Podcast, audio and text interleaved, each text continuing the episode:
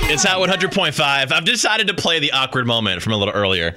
Sometimes you can't tell. People call and you assume they're a woman when they're actually not. Okay, so here's the phone call. We were talking about psycho roommate stories. Notice the long, awkward pause, by the way. When he looked at me and told me that he wasn't going to be a house and I worked three jobs. I worked three jobs, and he works one to two days a week, and you can't wash your dish. So far, all the stories have been uh, women calling with guy roommates. Oh, well, I'm a guy, and I'm gay. Oh, okay. Oh, okay, I got you. I'm sorry. sorry, again. Side note, not making fun of anyone except myself.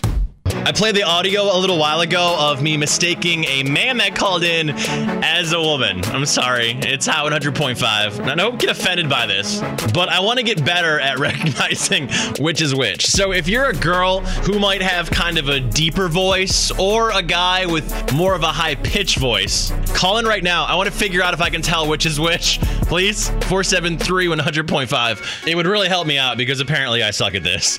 Hello, this is the test thing that you told me to call about. You are a woman, though. Yes, Yes! you got it. Thank you. Good morning. How you doing today? Um, dude, That's what my mom says. She always calls me my brothers, but no.